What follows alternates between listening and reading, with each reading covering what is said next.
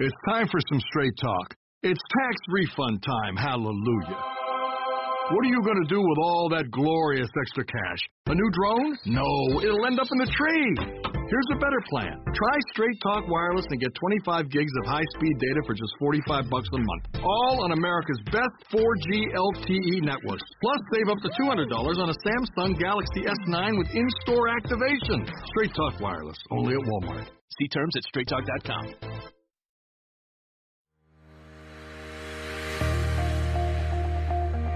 State of Digital Publishing is creating a new publication and community for digital publishing and media professionals in new media and technology.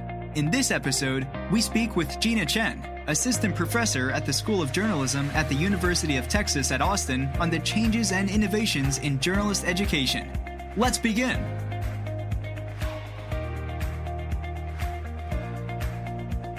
Hi, Gina. How are you? I'm doing great, thanks. How are you? I'm good, thank you. Thanks for asking. Uh, thanks for joining us. With with your background, um, I guess I wanted to bring you on today on this episode just to speak more about seeing where the path of current students are going to in getting into their digital media career, and and more about your background as well because you've had a quite extensive experience. So just to start off with, if you can provide a bit of a background about your experience and and why you've led into academics in academic life. Sure. I started out as a newspaper reporter in upstate New York, here in the United States. And I spent 20 years as both a reporter and an editor. Um, most of that was at a newspaper in Syracuse, New York. And I worked as a copy editor, I worked as an assignment editor, I was a bureau chief. I covered pretty much every beat except sports and business. So I covered police, I covered local and state and county government. I covered um, courts. I had a brief period where I covered parenting as a beat and wrote about um, issues for mostly mothers.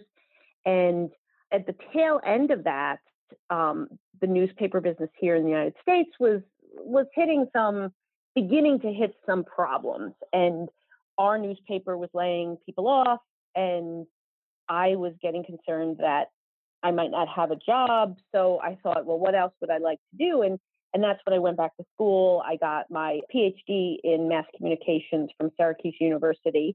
And then I when I finished that, I started teaching at the University of Southern Mississippi. I was there for two years in their School of Mass Communication and Journalism. And then four years ago, I came to um, the University of Texas at Austin, where I'm currently an assistant professor of journalism, and I'm also assistant director of the Center for Media Engagement, which is a research colloquium that studies journalism and how we can improve it. So how does that how does your day to day look like then being an assistant professor and also directing engaging news? Right. And I'm assistant director of engaging news, just to clarify. But yeah. you know, most of my day, I mean, I teach. Most of my days spent either doing teaching or research. So what I do for the center is is more. Um, we do both practical and more academic research. So a typical day, you know, I'm writing, I'm creating surveys, I'm talking to clients that we work with with the Center for Media Engagement um, to set up projects to study specific things about journalism that they would like some information about. Like, for example, how to make our comment stream less uncivil, or how do we get our audience to trust us more. So we we contract with mostly news organizations or private foundations to come up with projects. So much of my day is spent doing that, and then much of my day is doing sort of traditional professor duties, teaching, grading, lecturing, meeting with students. And then on top of that, I'm also doing my own research where I study online interaction, particularly as it, as it relates to incivility. Um, I recently published a book about online incivility called Online Incivility and Public Debate Nasty Talk. And I'm currently working on my third book, which is looking at why Americans engage personally with their politicians. So much of my time is spent writing, to be honest. Understood. And so you answered my other question that I had: the split between um, teaching versus writing. So, uh, looking at engaging news. Uh, how how did that come about? What was the how has that model worked now that you know media organizations now come to universities to get that information? Well, you know, it started as a project called the Engaging News Project mm-hmm. that was started by the director of the center, Talia Stroud. She is an associate professor here at the University of Texas at Austin. And she started it started it really just working news organizations um, had some projects, they wanted some help with them, and she kind of started it gradually about five years ago. And then in October, we formally became a center at the university. So, what that means is we have sort of a more formal title, we have um, a small endowment. But really, how it started was news organizations wanted answers to discrete questions, and they didn't necessarily have the research background to answer those questions or the time. So they would contract with us and say, hey, we want to know this. We want to solve this problem. And then, you know, we would work together to come up with a plan, often an experiment to test out, you know, how they might change either their content or their way their website looks or how they engage with the public to increase audience engagement, to increase interest in their news sites, to increase satisfaction with their news sites. So it was a good fit for me. I started working with the center um, back when it was the Engaging News Project about two years ago, mm-hmm. sort of informally, just because I was very interested in the topic. And then I became the assistant director in January. Congratulations on the promotion. Um, with that as well, how much of that information that you you learn from those organizations feed into your teaching? Well, you know, a lot of it does. I mean, sometimes we always, whenever we do a project with a news organization or a nonprofit, yep. we produce what we call a white paper, which is basically a report that's written for a lay audience, so a non academic audience that summarizes what we found. You know, we tested this, this is what we found, this is what we found works. And I have used those specifically in my um, the class I teach called Online Incivility. I have used some of those reports to explain to students, you know, how many people read the comments and what type of people read the comments and what kind of interactions improve comment streams. So those are really I've used directly in my teaching to inform, you know, what what we do in my online incivility class, which is really geared toward helping students combat incivility or deal with it once they get onto the job market just to be clear, um, it's supplementary material as part for, for, as part of the curriculum. Is that correct? They use that material? Yeah, I mean, usually the way it would work is I I might have a lecture on it, so I might have them read the report. You know, the reports are relatively short and they're written for a lay audience. They would read the report and then we talk about it as part of the class discussion on my lecture that day. And how the how have you seen that difference in engagement from the students by having that supplementary material? Well, I think it's important because it's really a very real world example. You know, we at the center, we directly study why people engage with the news, how they engage with the news, how they can, how news organizations can improve that. And mm-hmm. those things are, are really practical and super relevant to my students who are mostly, you know, students in the journalism school who are either going into a career in journalism or into a career that's somehow related to journalism. So it gives them some real, real world examples of what they might do once they get, you know, into those jobs they're hoping to get after graduation. Do students have opportunities to get involved in this type of projects or somehow be affiliated or associated with the center? They do. I mean, we have both doctoral research associates, so those are doctoral students who are getting their PhDs who assist us with the research. We also have um, occasionally master's students doing that, and we have undergraduate research assistants. So, for example, I have a student who was in my online incivility class last fall. Mm-hmm. I was very impressed with her, and now I've hired her for this fall to work with the center. So she'll be helping us with the research directly, you know, doing certain tasks that are relevant to her ability level, um, but really get a firsthand look at not only how to improve the news industry, but how to conduct research. So there's a real um, educational component to it as well. That sounds very practical and very positive for this students' development. So that's really that's really good to hear. with the journalism, sorry, with the center our journalism centers in general, in your to your knowledge, how is this concept fairly new, or when did this first start in in the US, and and how do you think it started?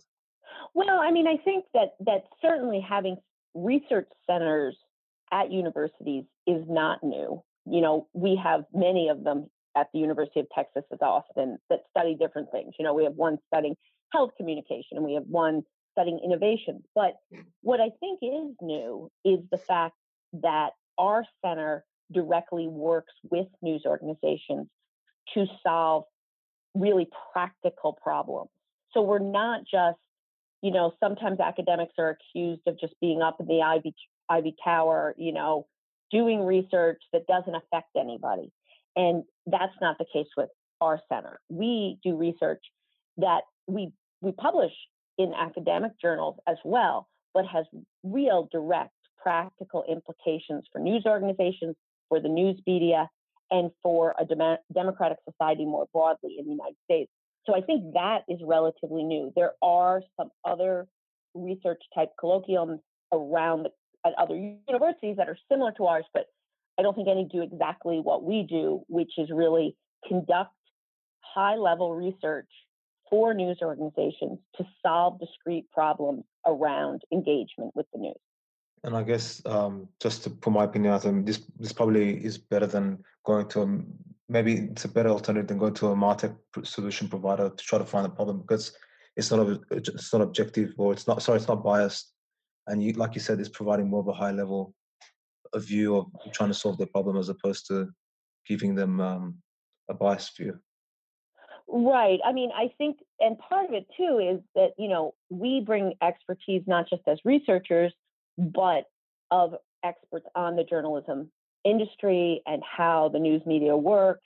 I myself have experience, you know, as we already discussed, as a journalist. So I think that brings a really unique perspective to it because we're not just, you know, the news organizations aren't just hiring somebody who knows nothing about this topic to create a survey. They're hiring people who know a lot about the topic to really help them solve the problems that they want to solve in their own business. That makes sense. Let's come back to the center um, in terms of initiatives and everything else a bit later in the conversation. But let's take a, let's take a step back. So, how was it like when you started studied for journalism, and how do you think it compares to today? Well, it was very different. I graduated with my undergraduate degree in communications in 1989. Um, my first newspaper I worked at was a weekly newspaper where we actually didn't even have a typesetting machine. Like we had to roll wax on the back of these layout sheets to actually put the paper together. So that's how long ago that was. So, you know, I was a journalist in the pre internet age. So obviously that has changed a lot. I mean, I was a journalist in the pre social media age. So those are significant changes. I also was a journalist in the days before, you know, newspapers used video, right? The only people who were using video at that time were TV stations, certainly not print organizations didn't do video. So I think those are three significant changes in how we do journalism. So that has changed. I think the skill sets that journalists need today are much broader than they needed to be when I graduated in 1989. But I think some things have not changed at all. Um, you know, one of the, I teach a class occasionally here at UT, which is our basic reporting class. We teach students, you know, how to write a good lead, how to write a clear sentence. All of that hasn't changed. Um, we teach students how to be accurate, how to check their facts. That hasn't changed. In fact, that's probably become more thorny because there's so many ways, more ways to make a mistake today than there was when I was starting out. So I think we have a situation where the skills that a journalist needs today are much more broad than the skills that I needed. You know, I basically needed how to write and how to ask questions and how to put it together in a cohesive story and how to maybe look at documents and gather information from that. And students today need to know all of that, but they also know how to need to know how to use social media correctly without repeating inaccuracies. Um, they have to know how to use video and edit it and record it. And, you know, we also do a fair amount of audio podcasts. We have a class in podcasting. So they need to know those kind of more technical skills. So I think those are the main differences and similarities over that period. So especially with fact checking, you said it's a lot more thornier. You said it's pretty much the same approach, but they have to be more careful. Uh, it, hasn't there been any other techniques that have been factored in, or any other? T- obviously, the tools that you use would change, but do you think that there hasn't been any other techniques that would be factored into fact checking these days? Well, I think there are. I just think that there's more ways for average person and journalists to come across false information than perhaps in the past. You know, when I was starting out, I needed to make sure when I interviewed somebody that they were who they said they were. You know, I had to check the facts they gave me. You know, maybe check their date of birth, check their age, make sure the things they told me were correct. Whereas mm-hmm. now journalists are faced with a situation where there may be things on Twitter that are being spread virally that are completely not true. So they need to also know how to check those things. They need to be aware of fact checking sites like Fact Checker and PolitiFact, Snopes. They also need to know how to verify um, by reading multiple accounts. You know, if you see somebody has a famous person has died on Twitter, you need to know how to verify that before you start spreading it. You also need to read multiple sources of news to make sure you know the full story before you start asking questions about it. And I also think journalists today often, you know, use content right off Twitter. So they need to be aware of whether an account is verified, whether an account is really from another journalist or not, whether an account is a, you know, a parody account or a fake account, whether it's a fake news site. You know, there's some fake news sites that are created just to be funny so they need to be aware of those. And they also need to be aware of news sites that maybe have a very partisan bent to them and are not really providing true information. So it's a lot more to keep track of. I mean, journalists always wanted to be accurate. Mm-hmm. I think the other part that makes it thorny is that we can release information so much more quickly than we could. You know, again, back to when I started as a journalist, I'd write my story, I'd give it to my editor. My editor would read it. Then another editor would read it. Then another editor would read it. You know, it might go through five people before it got into the newspaper. And so there was time to double check everything. There was multiple people reading my story. Today, many news organizations don't have multiple editors reading a story. They often don't have copy editors. And there's also, because we have the internet, people want to get the, their story out right away. So there's a temptation to get it out right away without checking things as much as they should. Whereas we didn't have that option before that, you know, no matter what I did, my story wasn't going to come out till the next day's paper anyway. Whereas now, a, you know, a journalist can write a story and post it on the website or share it on Twitter within five minutes. So I think that has really changed and made the the issue of truthfulness in the news much more important, but also more challenging. Yeah, um, like you said, uh, there's a lot many factors that you have to factor consider.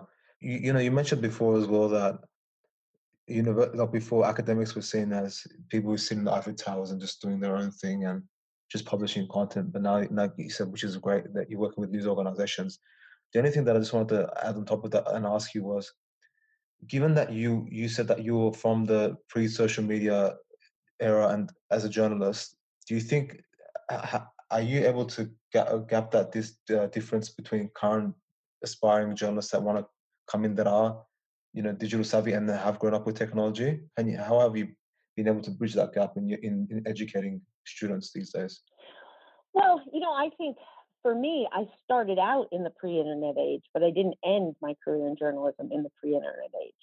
You know i left my job as a reporter in 2009 so obviously social media was around. I was a very heavy user of it at my newspaper when I left. Mm-hmm. In fact, I was one of the people who was, you know, sort of developing at our newspaper, you know, ways to use it. And that actually fueled my interest in studying it. Like once I became an academic and I needed to pick a research area, I became very interested in the online space because I used it as a journalist. So yes, I started out in the pre-internet days. The tail end of my career wasn't, um, and I sort of had to evolve along with the technology. you know, technology was changing, the internet was introduced, social media was introduced. When I left my newspaper, I had a pretty popular blog that I was covering parenting at the time, and I had a you know a mommy blog, which were very popular at the time. So I was pretty attuned to those newer skills, and then I sort of learned how to do video and video editing so that I could be able to teach the next generation of journalists. So you pretty much evolved. That, that makes sense. Do you find that there's other ex-journalists who are academics now haven't evolved and work in, in your university or generally in universities around the US? Well, I think it's hard if you left the business, you know, left the news business pre-internet, because you're obviously not, you, you didn't work there during that period. But with that said, I think many faculty members, you know, they'll do things like get more training in a newsroom. They'll t- spend a summer in a newsroom to get more updated on their skills. So, I mean, I'm sure there are some journalism professors across the whole world who aren't as updated on their skills as they should be, but I think many of them are and make a concerted effort to update their skills. And I, I also think that we have to constantly do that because we're not, it's not like you can do it and then stop because it's still changing. You know, virtual reality is one of those things that some news organizations are using. Data journalism has become really popular lately. So it's not like you can ever, no matter when you left the news business, you're still going to have to update your skills because we're constantly going to have new technology that gives us new ways to tell stories. And is that the main approach that you take in order to stay connected with upcoming um, students and journalists, aspiring journalists? Is that the way that you, you can? Yeah, I mean, I well, I think it's important. I mean, I think that it's important to stay up with the technology that the news business is using if teaching it.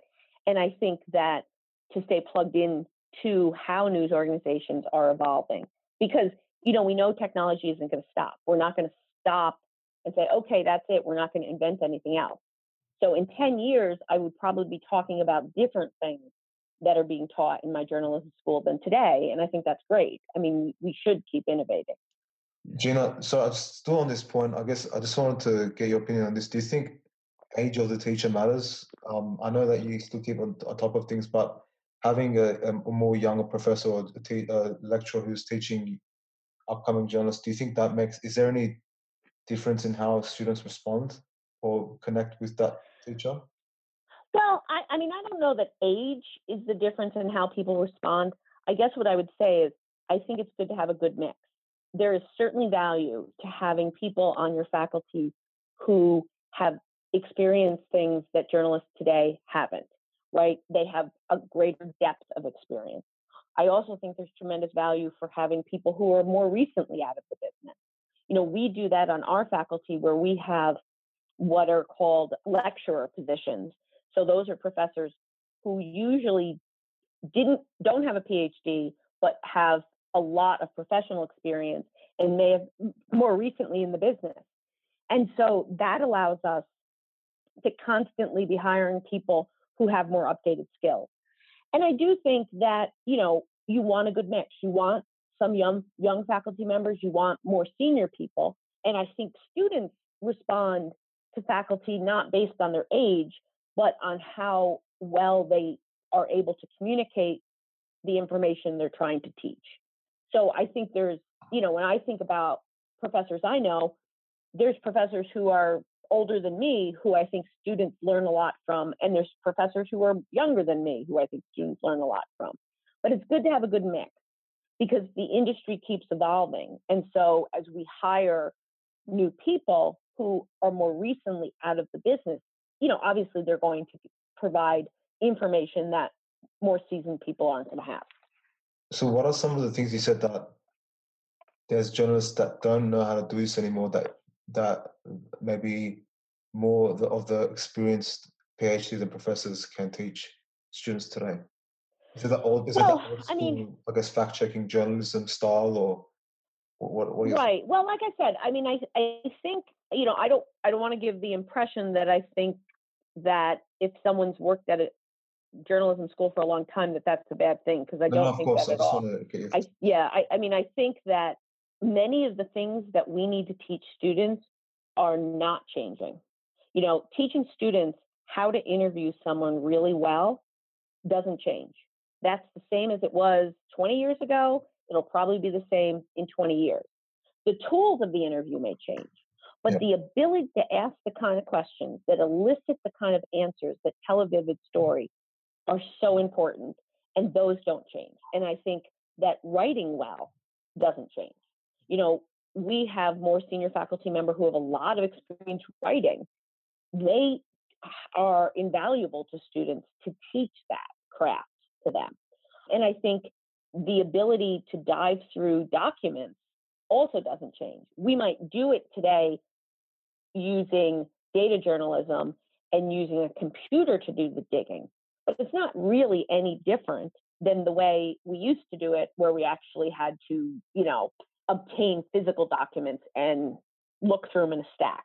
So I think there's still a need for all of that. There's a need for professors who have expertise in newer areas. You know, for example, I teach the social media journalism class. We mm-hmm. certainly need somebody who has expertise in that. We just hired someone new who teaches a data journalism class. We need expertise in that. Um, but there's plenty of other aspects of journalism that are unchanging and really don't change. And the students need a strong foundation in those aspects as well. Thank you for reinforcing that. I just wanted to just be really clear on that point.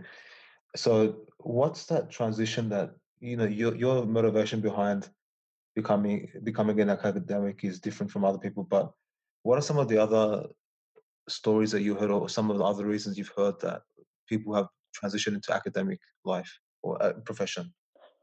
You know, I mean, I think that I made the transition when I did for economic reasons because I was afraid I wouldn't have a job. But even before that, I had always wanted to come back and become a professor later in my career. So I think part of it is that I want, I had done one thing for 20 years. I was a journalist for 20 years and I loved being a journalist, but I was ready for a new challenge. The other part was I liked, I wanted to be able to do research, more extensive research that, you know, you do research for a news story, but when you're a professor, your job you you do much more extensive research. You can conduct experiments you can do in-depth interviews um, where you might interview you know 100 people versus a, a dozen people. So i really wanted to be able to do those kind of things. And i think of my friends who've made the transition it's usually a mix. It's a mix between hey i love what i'm doing but i'm not sure if i want to do it the rest of my life and i want to do something related to it I think for some, it's a little bit of a fear of being able to keep a job in journalism because, you know, that's harder and harder to do these days. And it's harder for the people who've been there a long time. But I don't want to make it sound like either I or most people go into being a professor because they were running away from a journalism job, because I didn't feel that way at all. The timing of it had to do with the finances. But really, I love what I'm doing now. I love what I'm doing now as much as I loved what I was doing as a journalist. I just was ready for sort of a new chapter, to do it in a different way, to have the ability to teach is very different than the ability to, you know, go out and tell the stories. And there's something really gratifying about teaching someone who doesn't know how to do it, how to do it. And I think that drives a lot of people who make the jump from journalism to being a professor of journalism. That that that makes it. Up. Yeah, I've I've done a bit of teaching myself, and I know that feeling. Um, because you even learn by teaching someone else, you actually even learn better, the craft better as well in some ways, or because you have to. Oh, you do. Yeah. yeah. Yeah, I mean, when you when you have to teach it to someone, you have to know it really, really well, because you can't teach it to someone else unless you really know it at a high level. So I learn a lot from my students, and I learn a lot teaching because it helps me sort of refine in my head well, how did I do this? How did I get these people to talk to me? How did I find out about this story? And then to be able to articulate it to my students. No, absolutely, I agree with you. So, Gina, with so when students enroll in University of Texas, or you know, yeah, let's look at refer to University of Texas into into the journalism school and the courses degrees. What are what are the feedback that you're getting in terms of why they are enrolling and how what have you seen in the past? Have you seen any changes in the reasons why over the past five or ten years, or since you started five years ago? Yeah, well, I mean, I can tell you, I haven't been there five or ten years, so I can't really speak historically. But oh, one thing I we are finding yep. is that many of our students who enroll in the journalism school want a traditional route into journalism. You know, they want to work as a TV uh, newscaster, an anchor. They want to work at a newspaper. They want to be an investigative reporter. But some of them, and I think this is more of a transition, don't want a traditional journalism career, but they want the tools and the skills that we teach to enable them to go into different careers. So I think that's probably a change over the past five or 10 years. Um, I mean, certainly in the past, there were students who got a journalism degree and didn't become journalists. But I think now students are going into the degree saying, this degree is going to teach me how to write. This degree is going to teach me how to tell stories. This degree is going to teach me how to, you know, shoot, edit, and produce a video story. This is going to teach me how to shoot and or record an audio story. And these are skills that many industries want, not just journalism. Um, it's going to teach me how to run a social media account, how to manage social media in a professional way. So I think that's somewhat a transition that some of our students come in and say, I want to take these classes because I want to learn these skills. And then I want to take these skills and go work for a private company, or I want to go work in government, or I want to go on to become a lawyer. We have students who do that, you know, who want to learn to write well because you have to write so much as a lawyer. So I think that really a degree in journalism has become a lot more diverse than it was in the past. It's not just this sort of trade school to train you to work at a news organization. It's becoming more broad that you're learning a whole bunch of skills that you might use in very, very different ways than your other classmates. Has that impacted the way that you teach, given that it's becoming more diverse? What other positive, negative, is that impacted you in any way? Yeah, I mean, I think it has. I mean, we, before I got to UT, they redesigned the curriculum so that you could take sort of these pathways, but you didn't have to say, okay, I'm going to, you used to have to sort of target, I'm going to be newspaper, I'm going to be broadcast. Whereas now you have a lot more freedom between to take classes so that you don't have to be sort of siloed into one type of news organization. So that's one change that predates me. I think the other change is, is that we are adding classes that have a more broad appeal. I mean, my social media journalism class is a great example. Um, we have 150 students every semester, and those some of them are journalism students, and some of them are from outside majors. And we've sort of tailored the class so that it's relevant to students who don't necessarily want to go into journalism. So we've done that with many of our classes, made them so that you will learn this type of skills, but you can use those skills with whatever career you go into. Um, and I think we constantly are updating our curriculum because of that. You know, we've added a class where students learn to make an app, like a phone app, where they team up with a computer science student and they create a phone app. So the journalism student and the computer science student work together. The journalism student kind of, you know, helps with the idea of what might be useful in the realm of journalism or more broadly in communication. And the computer science student has the coding skills to do it. But they end up with a product that they could market anywhere. It doesn't have to be in journalism. We don't restrict their ideas to be this is something a news organization would use.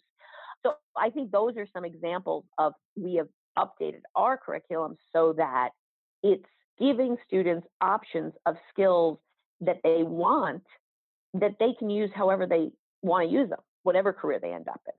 So, Jen, how what's the process now in determining how when you're revising this or reviewing the syllabus, how to add when to add new subjects and the, and the second part of the question is how can students now determine their pathway without having that prior experience and knowledge at the university? Well, I mean, I think there's two questions. One is, I mean, our curriculum, we have certain required classes. So that ensures that the students will get the basic things that they need if they're going into a journalism career or a non-journalism career. So they're required to take a reporting class. They're required to take a photography class. They're re- required to take some more advanced levels of those classes. So there's not a danger that they're going to get out of school and only know one thing. In fact, they're going to be able to tailor what they learn. You know, certain classes you have to take your sophomore year, certain classes you have to take your junior year. So there's still requirements. It's just there's more flexibility in them. Now, as far as updating, I mean, I think there's two aspects to that. We are we are all, every year we talk about as a faculty what what skills are our students going to need to know in the future that we're not teaching them now, and we update it. You know, and that's sort of how the apps class came about. That is also how we've added some data journalism classes and data visualization classes. That's how those came about from those by, you know, as frequently as they want. So a good example of this is I teach the social media journalism class. I recently took it over from another professor. We have been, we add different platforms as those become more important for news and information. Mm-hmm. So when we started the class, we didn't have Snapchat hadn't been invented, for example. But then when Snapchat was invented, we added a Snapchat component to the class to teach the students how to tell stories on Snapchat, even stories, news stories. Because while, you know, someone my age probably isn't on Snapchat that often, young people are, and they actually get some of their news from Snapchat. So that's a way we can sort of update really quickly. You know, I, with my social media journalism class, I will probably change the syllabi every semester as new things are invented or change. Is that in or, your control, or is do you have to validate that through um, the, the? No, I mean we can change the syllabi. We can change our syllabi pretty much easily as long as we're teaching the core part. You know, so that's pretty easy to do to update it. You know, for example, the professor is teaching it this summer. He's going to add an Instagram stories component to it mm-hmm. um, because that wasn't available when we first wrote the syllabus. And then I'll probably use that in the fall. Um, but as new platforms emerge that we can use for news, we'll use it. I mean, another example is we used to use Storify in the class, which is a application that collects tweets and Facebook posts together. And then Storify kind of went away and stopped being free. So we don't use that anymore. Now we use Twitter Moments. So yeah, I mean, for a class that involves technology, we can be very fluid and update it. You know, and the syllabus itself doesn't have to go through approval process. You know, the way changing the whole curriculum would. Is there a particular um, when do you determine when you have to change the curriculum? Well, like I said, we, we usually talk about it kind of an ongoing discussion at our faculty meeting where we say people will propose a class and say, hey, I really want to teach a class in this. And we can easily add a class yep. to the course schedule without changing the whole curriculum. So a good example of that is last year or last fall, I wanted to add a class about online incivility because that was becoming such a particular issue. And basically, I talked to the chair of my department, said, I want to add this class. And he said yes, and we put it on the schedule. Now, we didn't change the whole curriculum in that students aren't required to take it, it's an elective. But it's pretty easy to add an elective and then an elective, if we want to turn it into a required course, you know, then it, there's a procedure where we update the curriculum every few years. But between those updates, we can easily add new classes that we feel like are really timely or relevant to what's going on. How do you determine demand though if whether or not students would actually take on that class? Well, you know, that's a little bit of a guessing game. We don't always know, but I can tell you the online incivility class, my first semester teaching it, I got 40 students, which is a lot for our classes. I mean, we usually, that's a pretty big class in our school. So if we didn't get enough students, they would just cancel the class. So it's really not a risk. You know, if I didn't get enough students, they'd cancel the class, I'd teach something else. Our social media class, when we started that, you know, we had no idea how popular it would be. And now we get 150 students every semester and we easily could have more. you know, if we opened it to more students. Like there's usually a waiting list. So I think, you know, part of being a professor is being on top of what students are interested in and also what skills they need.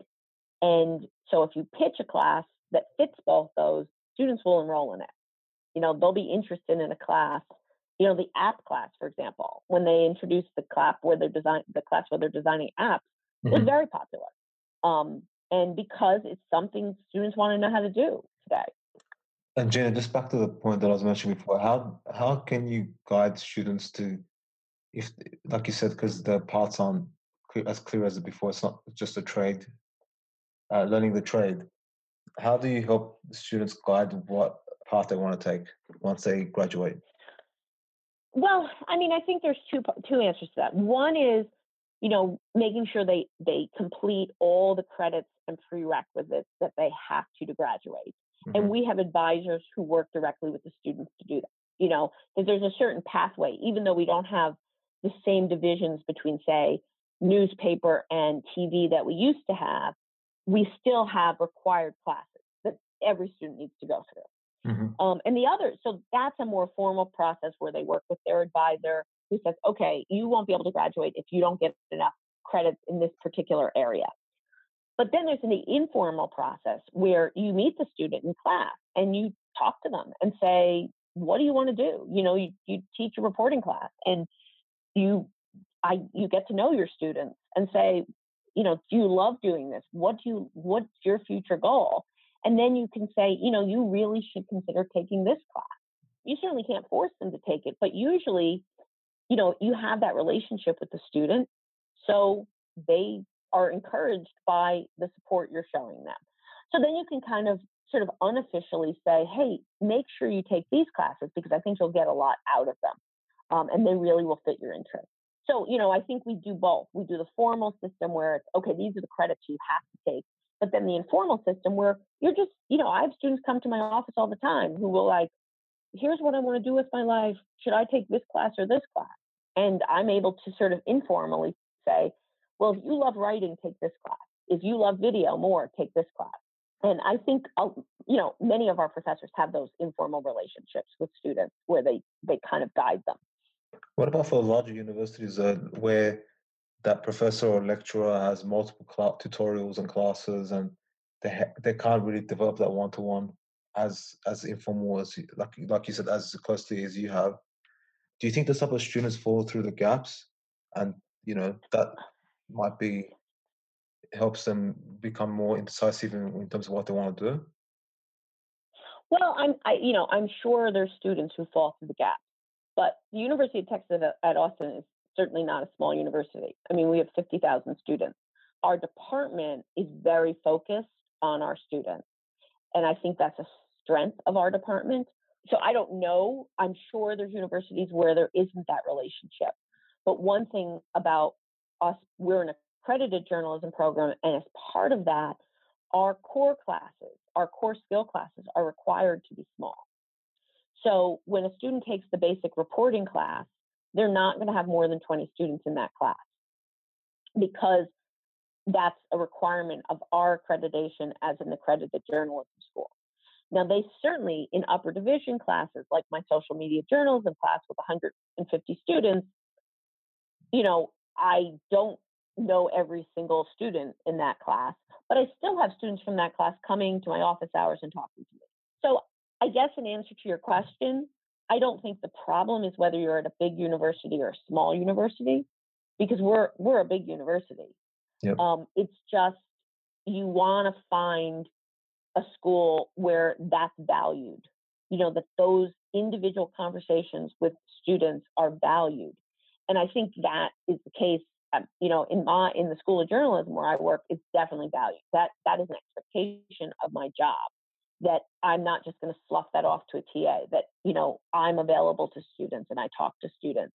And because we have the the introductory skill classes are relatively small, that helps because it enables us to get to know them better and so then, you know, you kind of check in with them. You'll see them in the hall a couple years after your class and be like, hey, how are things going? And you have a relationship with them.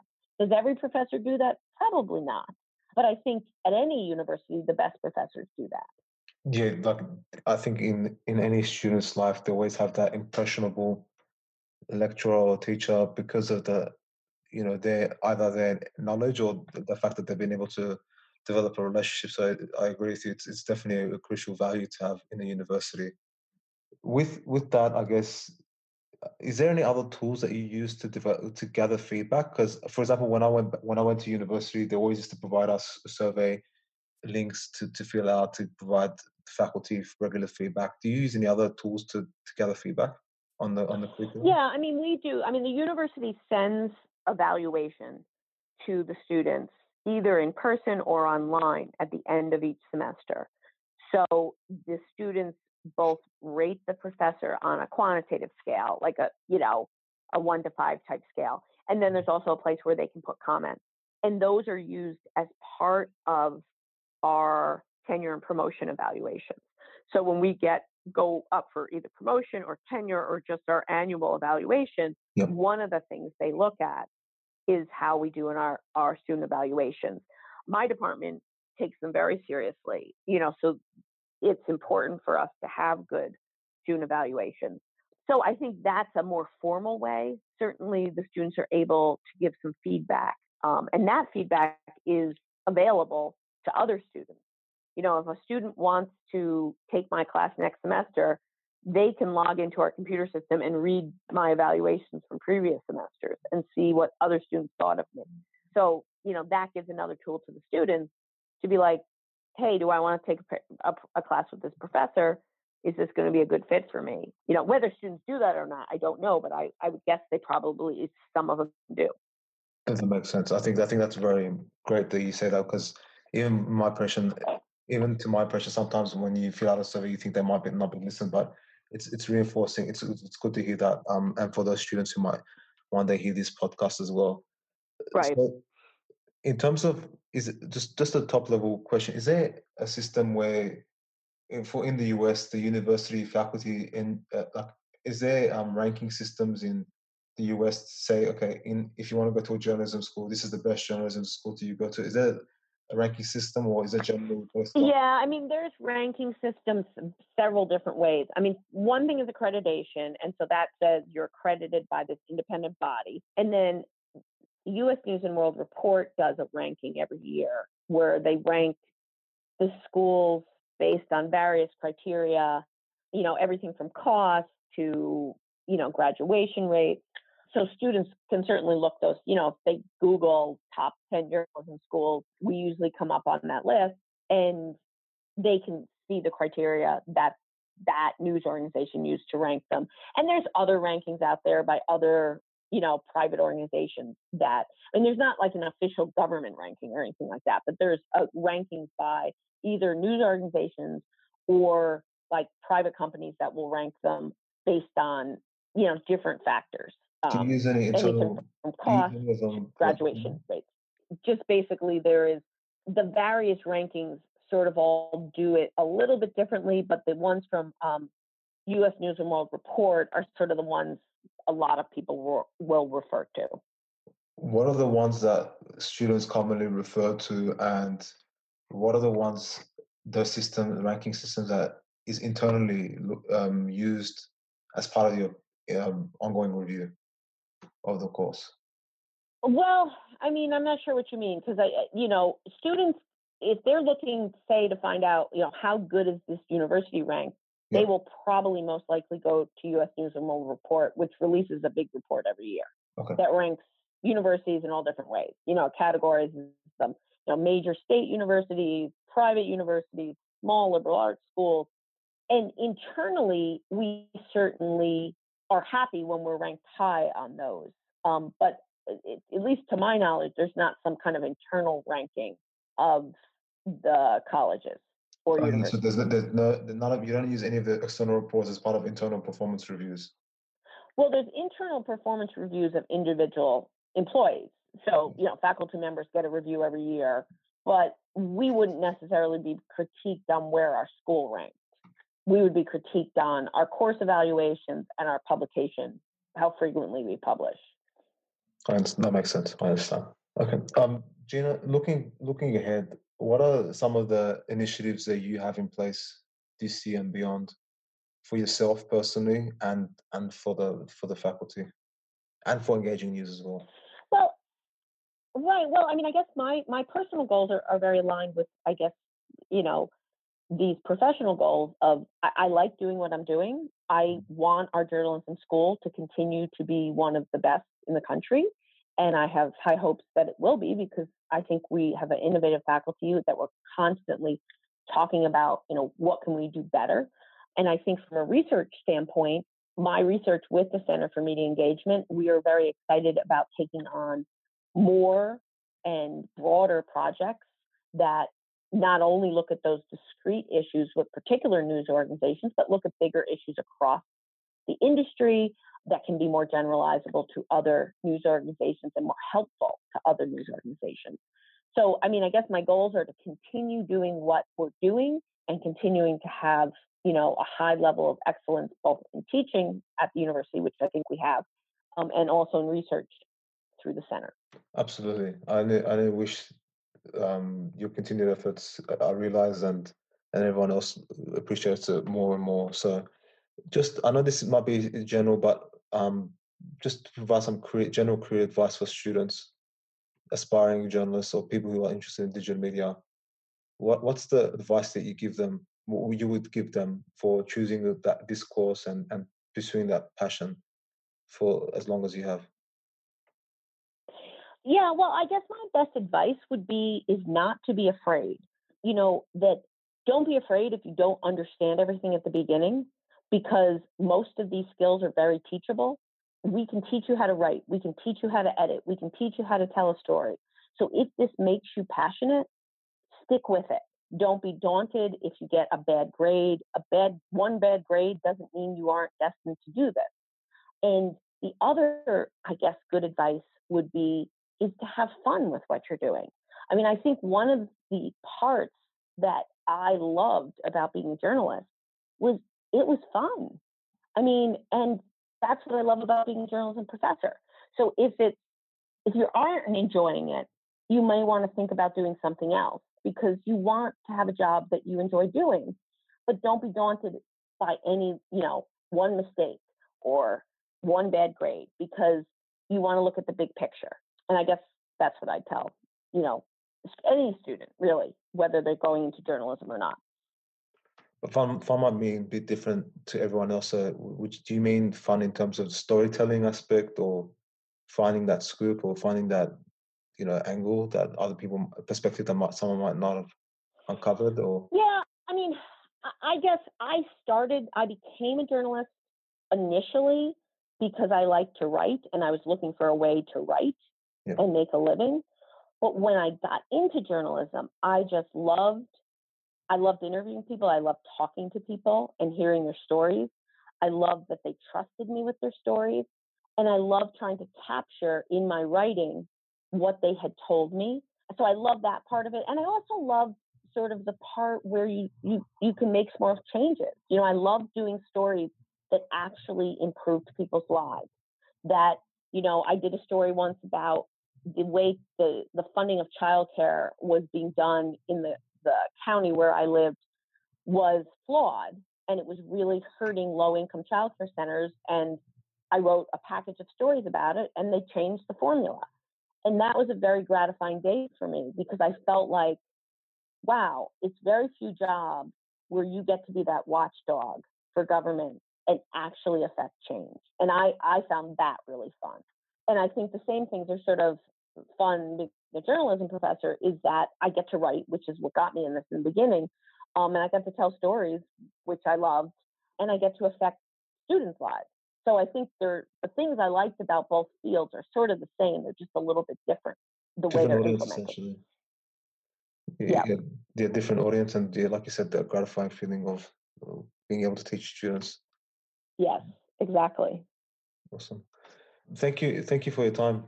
Great. Thank you for joining us on this episode of the State of Digital Publishing podcast. Listen to past and upcoming episodes across all major podcast networks. Follow us on Facebook, Twitter, and join our community groups. Finally, visit stateofdigitalpublishing.com for premium information, resources, and become a member today. Until next time.